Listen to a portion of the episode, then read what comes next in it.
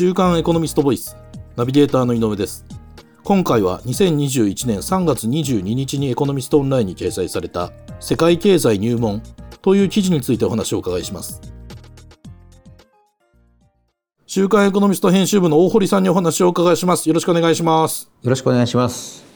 えー、大堀さん、この記事では、世界経済入門というタイトルで、はい、えーと、主にアメリカの株価の今後についてさまざまな観点からまとめていらっしゃいますが、はい、そのまずはそのアメリカの現在の株価の状態について教えていただけますか？はいまずアメリカの株式市場を見ますとですね、はい、えー、コロナ後にですね、まあ、はい、一旦はあのショックで落ち込んだんですけれども、うん、その後ですね、はい、あの右肩上がりでどんどんどんどん上昇していってですね、なるほど。歴史的に見てもとてもすごい高い状態にあります。なるほど。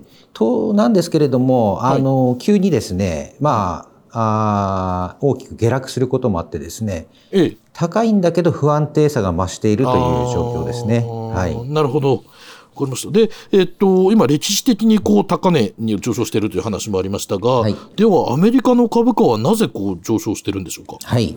まずですね、まあ、コロナショックでですね、はい、経済が非常に落ち込んだところを、うん、まあ、なんとかしようとしてですね、うん、アメリカの中央銀行にあたる FRB という、まあ、あの、機関があるんですけれども、はい、米連邦準備制度理事会、ね、あの、日本でいうと日銀ということそうですね。はい。そこがですね、まあ、えー、大規模にですね、市場にマネーを供給したと。はい。まあ、その、経済の血液たるですね、お金が、まあ、止ま、の流れが止まってしまうと、これ大変だということでですね、うん、はい。まず金利を低くした上でですね、はい、さらにお金も大量に供給した、まあ、量的緩和なんていうんですけれども、はい。それで、まあ、それが一つ。はい。まあ、あとは当然アメリカ政府もですね、まあ、日本で現金が給付されたようにですね、うん、アメリカ政府も、あの、まあ、国民にですね、現金を給付しました。まあ、そういう財政を出動させた、財政出動と言いますけれども、はい、の巨額ですね、あの、本当にトランプ政権の時だけでも日本円換算でですね、まあ、300兆ぐらいですか、ものすごいお金を、えー、供給しました。はい、でそれが一つ。もう一つが、あの、やはり、えー、昨年の秋ですね、に始まったワクチンですよね。はい。はい。なるほど。えー、まあ、接種自体は年末でしたけれども、うん、あの、そのワクチンができたというですね、まあ、期待でものすごいこう、あ、これから経済が復活するんだというですね、うん、えー、期待がまあ株式市場にも波及して、それでまた一段と高くなったという感じで、まあ、今申し上げたように中央銀行 FRB の金融、はい、金融緩和、それと米政府の財政出動、はい、それとワクチンの開始と、うん、まあ大体このあたり、この3つぐらいがですね、まあ株高を演出している要因かと思います。なるほど。はい、で、その記事ではですね、そのそのように株高がこう、株価が上昇を続けているアメリカのその投資ブームの象徴として、えっ、ー、と、特別買収目的会社のその急拡大を取り上げていますが、うん。はい、この特別買収目的会社とは一体何なんでしょう？はい。私もね、これなかなか耳耳慣れなくてですね、あのー、えー、取材の過程で、あ、そんなものがあるんだということでですね、はい、あの、知った感じなんですけれども、うんはい、まあ、あの、どんな会社かというとですね、はい、まあ、特にこう、事業会社ではないんですね。こんなサービスを作ってますよとか、はいはいはい、あの、こんなものを作ってますよとかではなくてですね、うん、本当投資のための会社で、で、どういう会社かというと、将来ですね、はい、成長が見込めそうな、はいはい、えー、株式未公開企業、まだ上場してない企業を、それを見つけ出して、はい、さらに買収することを目的とした会社なんですね。えー、そのためだけの会社そうなんですよ。えー、で、まあ、あの、えー、特別も買収目的会社というあの日本語ついてますけれども、まあ、はい、SPAC、スパックなんて言われてます。はい、SPAC でスパックですか、はい、はい、スパックなんて言われてますね。で、まあ、そのスパック自体も、まあ、上場して資金を集めるんですね。この特別買収目的会社、スパック自体が上昇上場してるわけですそうですね。で、まあ、彼、そうやってあのお金を集めて、で、その集めたお金で、えー、さっき言った、はいはい、あの、まあ未、未公開のですね、有望企業、株式未公開の有望企業を買うと。うん。で、まあ、そで、まあ、その株式未公開企業が上場して、まあ、うん、なんて言うんでしょうね、あの、株価もどんと上がれば、収益が見込めるわけですね。なるほど、なるほど。えーで、えー、まあそういった会社がものすごくこう成長しててですね。はい。というかあの増えてて増えてるんですね件数もね、スパックの件数も増えてて、どのぐらいかと言いますとですね、まあ、その規模を、あのえー、紙面では載せたんですけれども、はい、900億ドルで9兆円です。はいはいはいはい。えっ、と9兆円も流入しているということです。はい、でだってスパックはその集めたお金を、さらにその非上場企業にこう投資するわけですもんね。そうですね、はいはい、すごいですよね。例えばその、うん、IT 系の企業で今後成長を見込まれそうなところだとか、はい、えー、となんだろう。あと話題になるところだとあの宇宙関係とか、はいはい、あの人工肉とかそうですね。エコエネルギーとかそういうところにこう投資していくわけです、ね。うん、そうなんです。で結構有名なあの企業もあってですね、はい、あのまあテスラは有名ですよね、えー、電気自動車で、はい、電気トラックっていうんですかね。あのちょっと大きなあの EV をトラック型の EV を作ってる会社で、はいはい、まあ、ニコラという会社があるんですよ。今あの、アメリカで急成長してますけれども、ええ。えあんなところもですねこのスパック絡みなんですよね。ええ、ですから結構ですねあの、はい、まあ、スパックと関係するですね有名企業も多いということです。はい、なるほど、うん、そういったスパックがもう急速に拡大していて、うん、それがそのアメリカの株価の上昇を一つ象徴しているそうですね、ね、あの投資ブームといいますか、はい。まあ、投機熱がですね投資というよりももうもっとリスクがリスクが高い投機ですよね。そうですね。だって、はい。はい、あの上場すらしていないわけですもんね。うん、その先にある会社は。ね、ええええ、そうなんですよ。はい、なるほど。で、その記事ではですね、はい、その今後の米株の動向の鍵を握るのは、はい、FRB の金融政策とこう指摘されていますが、まあ、FRB の話は先ほども少しありましたが、うん、えっと、これはどういうことなんでしょう、まあ、緩和が一つですね、金融緩和が一つ株高の支えと言いました。はい。で、えー、っと、で、金融引き締めですね。普通、あの、株価がこう高くなって、景気が過熱してくると、うん、まあ、いろんなこう、物価が上昇したりとかですね、はいはい、まあ、いろんなこう、リスクが発生するわけなんで、インフレになっちゃったそうですね。あんまりその、加熱しちゃまずいということでですね、うん、ああの中央銀行はいろいろ金融政策で調節をするんですね。少し経済が低調な時は緩和してですね、はい、あの市場にお金を供給して、まあ、経済を活性化させる。逆にこう行き過ぎると、はい、あこれはまずいなと思ってですね、まあ、あの景気の温度を下げようとして、まあ、引き締めるわけですね。要するに市場からお金を吸収したり、金利を上げたりするわけなんですよ。うん、はい。で、まあ、その調節の役目を、まあ、中央銀行、アメリカの場合は FRB が担っているわけなんですが、非常に今ですね、はい、あの、難しい局面なんですよね。ええ。まあ、あの、株価が上がってはきたのでですね、過熱感も見られるので、本当は引き締めたいところなんですけれども、はい、まあ、FRB はが引き締めをこう示唆したりするとですね、はい、今度はですね、あ、ちょっと悲観的になってですね、市場が。なるほど、なるほど。あの、ドーンと株があの、うんうん、暴落しちゃったりすると。はい、はい。いうことがあるんです。例えばですね、2013年ですけれども、はい。えー、今のパウエル議長の前の、はい、さらに前のバーナンキさんという議長の時代ですね、はいはい、リーマンの後から復活をしようとしている時期だったんですけれども、はあはあはあ、まあ、やっぱりその大規模な金融緩和でですね、あの、景気をこう加速させようとしていたんですけれども、うん、まあ、今のように加熱してきたんですよ、かなり。うんはいはい、ですので、ちょっとこれはあの緩和を縮小しよう縮小しようかなと考えたんですね、うん、その時 FRB も。なるほど。えー、まあこれだけこうコロナあリーマンからも復活してきたんでですね、うん、そろそろこう、なんて言うんでしょう、市場への資金供給やめようかな、みたいなですね。ちょっと、あまりジャブジャブの状態じゃないかな、うん、そうですね。ええはい、で、それをですね、ちょっと示唆したんですよ。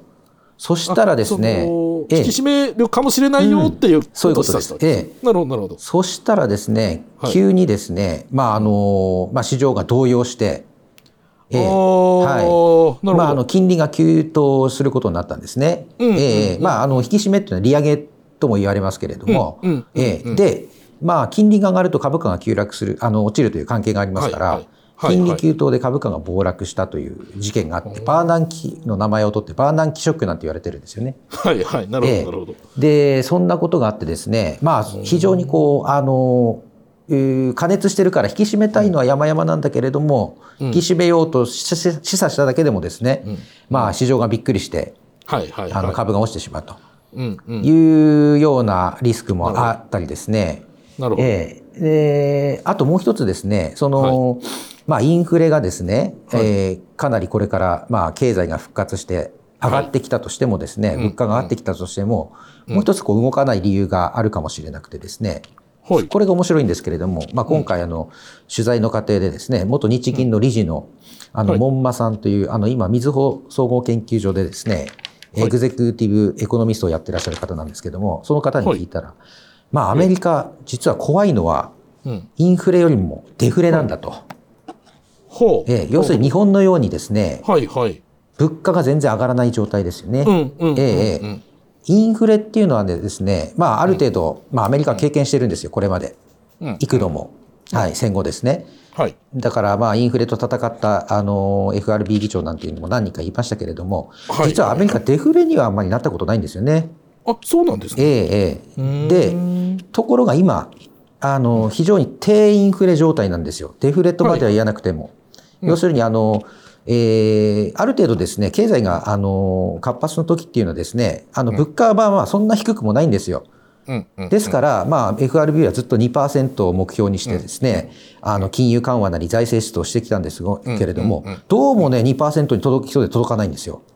えーっていうことはですね、やっぱりずっと低インフレなんですよ、日本みたいに。で、えーこれ何、低インフレがなぜ FRB を嫌うかというと、うん。低インフレと金利なかなか上げられないんですよね。うんえーそうすると、うん。まあ、FRB というのは金利をのををなんて上げ下げしてですね金融政策を行うわけですから、うんうん。金利がある程度のレベルあった方がいいんですよ。そうするとなんか経済にですね打撃があった時に金利を利下げできますから。ああ、なるほどなるほど。その、こう、えなんていうんでしょう、その、コントローラーをこう握っておけるみたいなそうですねことなん。要するに金融政策をあの打つですね、のりしろをですね、うん、あのも持てるんですね。あの金利がある程度高いと。ところが今ですね、あのリーマンショックあコロナショックの影響で、はい。もうほとんどゼロ金利政策してますかはいはいはいはい。ら、まるでのりしろがないんですよ。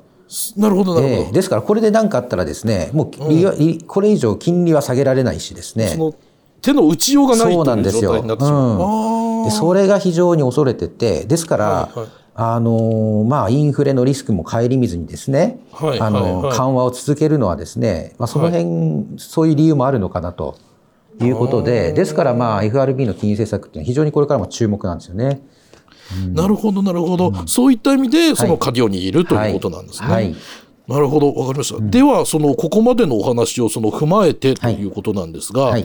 まあちょっと難しいかもしれませんが、そのアメリカの株価は今後もこのまま上昇を続けて、そのいわゆるまあバブルとはい。いうような状態になっていくのか、はい。それともそうではなくて、こう、一点暴落してしまうのか、はいこれについて教えていただくことはできますか、はい、これも私たち一番そこが知りたかったところなんですけれども、やはりこう、皆さん専門家の方ですね、はいアナリストの方とかエコノミストの方に聞いたんですが、なかなかわからないというのが、あの正直です。なるほど、た結だ論としては。ええただいくつかですね、いろいろ示唆はいただいたんで、それを紹介したいんですけれども、はい。まあ、まずバブルってどういう状態なんだと、そもそも。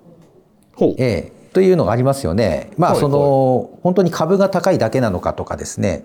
ええ。まあ、あの株が高くても、それだけ企業に実力があれば、それは適正な高さなんですよ。なるほど、その実体経済とはいその金融との関係ということそうですね。はい。なるほどなるほどえで、あの、先ほど紹介させていただいた、あの、みずほ総研の門馬さんなんかはですね、まあ、今はその多少の過熱感は見られるけれども、株価水準自体はまあ実体経済と整合的だろうと言ってるんですね。ええで、まあ、バブルとは言えないだろうと。うんうんうん。ええいうわけです。で、えーまあ、もう一方ですね、あの、まあ、長年アメリカの株式を見ずあの見続けている松川松川幸夫さんというストラテジストがいるんですけれども、はいあの松川さんに聞いたらですね、まあはい本当のバブルってどういうものかというと、まあ、その経済が成長してですねはい。金利も上がる中でですねうん。株も同時に業績期待を大きく超えてどんどん上がっていくような、まあ。景気の過熱を言うらしいんですね。株だけではなくて、もう本当に景気がものすごいんだと。実体経済も含めて。ええええええ。あのーまあ、株と金利は逆相関って先ほど申しましたようにですね、はい。まあ、長期金利がこう上がると株は下がっちゃうわけなんですが、はいはい。金利も上がっちゃうけれども株もそれに負けず上がっていくようなそういう状態がやっぱりあって、まあ、多分それがかつてのですね日本のバブルだったと思うんですけれどもうんうんうんうん。まあそういう状態をバブルと言うならばですねうん。今はやっぱりね長期金利多少上がったと言っても低いんですよ、はいはい。ええまだ2%未満ですから。うんうん。かつてはやっぱり3とか4とかですねもっと高い時代もあったんですね。うんうんええですからまあそういう意味だと今は確かに株高ですけれども、バブルではないと。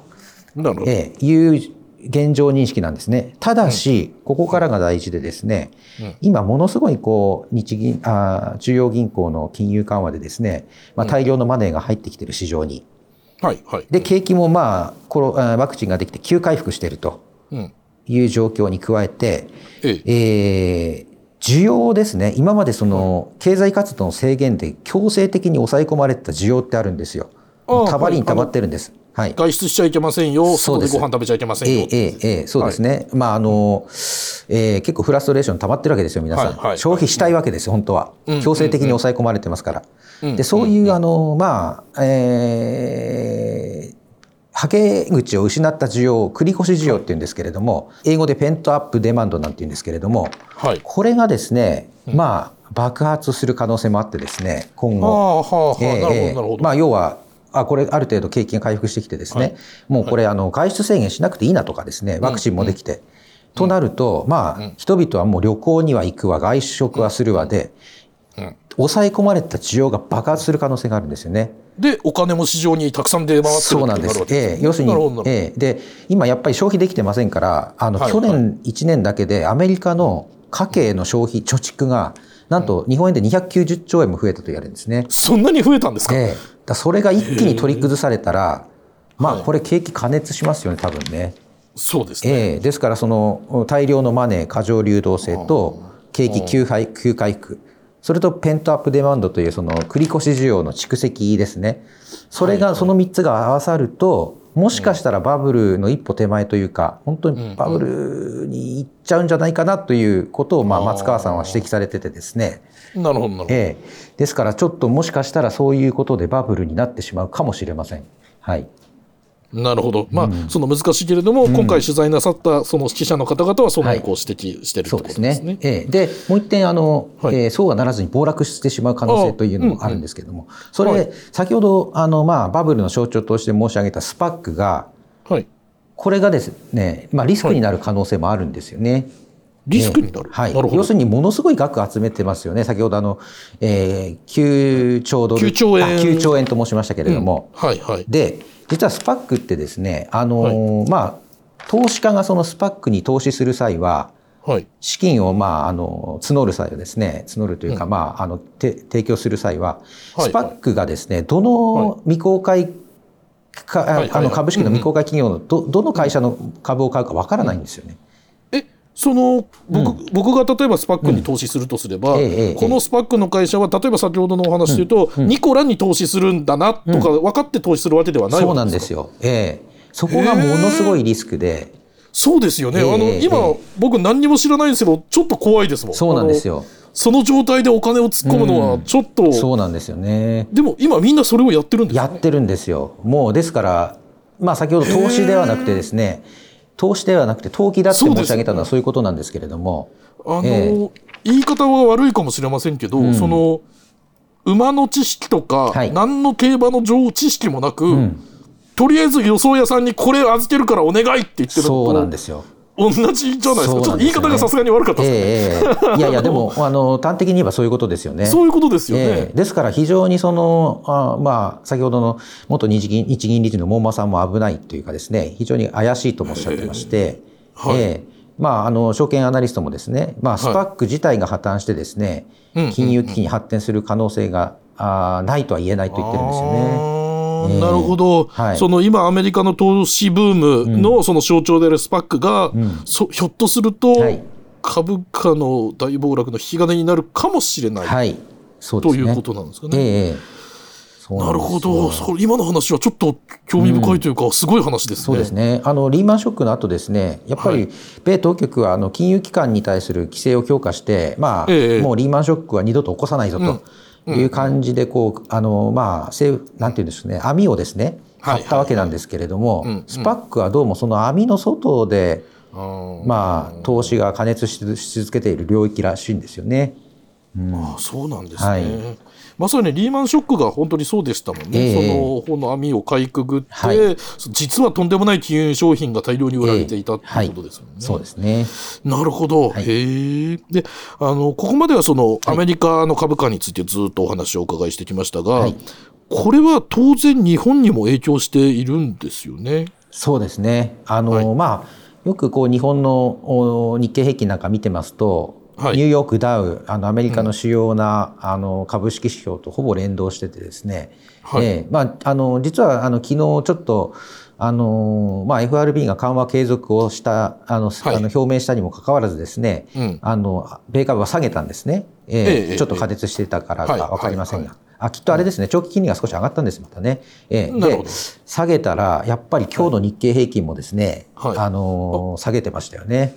あなるほど、えっ、と今日が2021年の3月19日はい、ですが、ええ。あ今日日経平均下が下げちゃってるんです。そうですね、まあ、上がるかなと思ったらやっぱり、ええあの米株に非常に強くですね相関しているという感じですよね。はいうんうんですから、まあ、今後、その日本、まあ、日本も今、非常に高値圏にありますけれども、はいはいはい。ええまあ、に個人トレーダーはですね、まだまだバブル感が足りないと言ってですね、ちょっと期待してる節はあるんですけれども、はいはいはい、一方で、まあ、その、お巨額のあかあのお金を扱うですね、まあ、年金基金なんか、まあ、要するにあの機、関投資家そうですね。はい。機関投資家なんかはちょっと株高危ないんじゃないのとうん。思い始めてるようなところも、まあ、今回特集で取材しております。なるほど、あのー私たちの身近なところでいうと、日本のまあ株価、いそして実体、えー、とそしてまあ当然、実体経済の育成を、えー、と占う上でも、米株の動きには注意していきたいですよね。そうですね。はい。わかりました。ありがとうございます。今回は週刊エコノミスト編集部の大堀さんにお話をお伺いしました。大堀さん、ありがとうございました。ありがとうございました。こちらの記事はエコノミストオンラインにも掲載されています。ぜひご覧ください。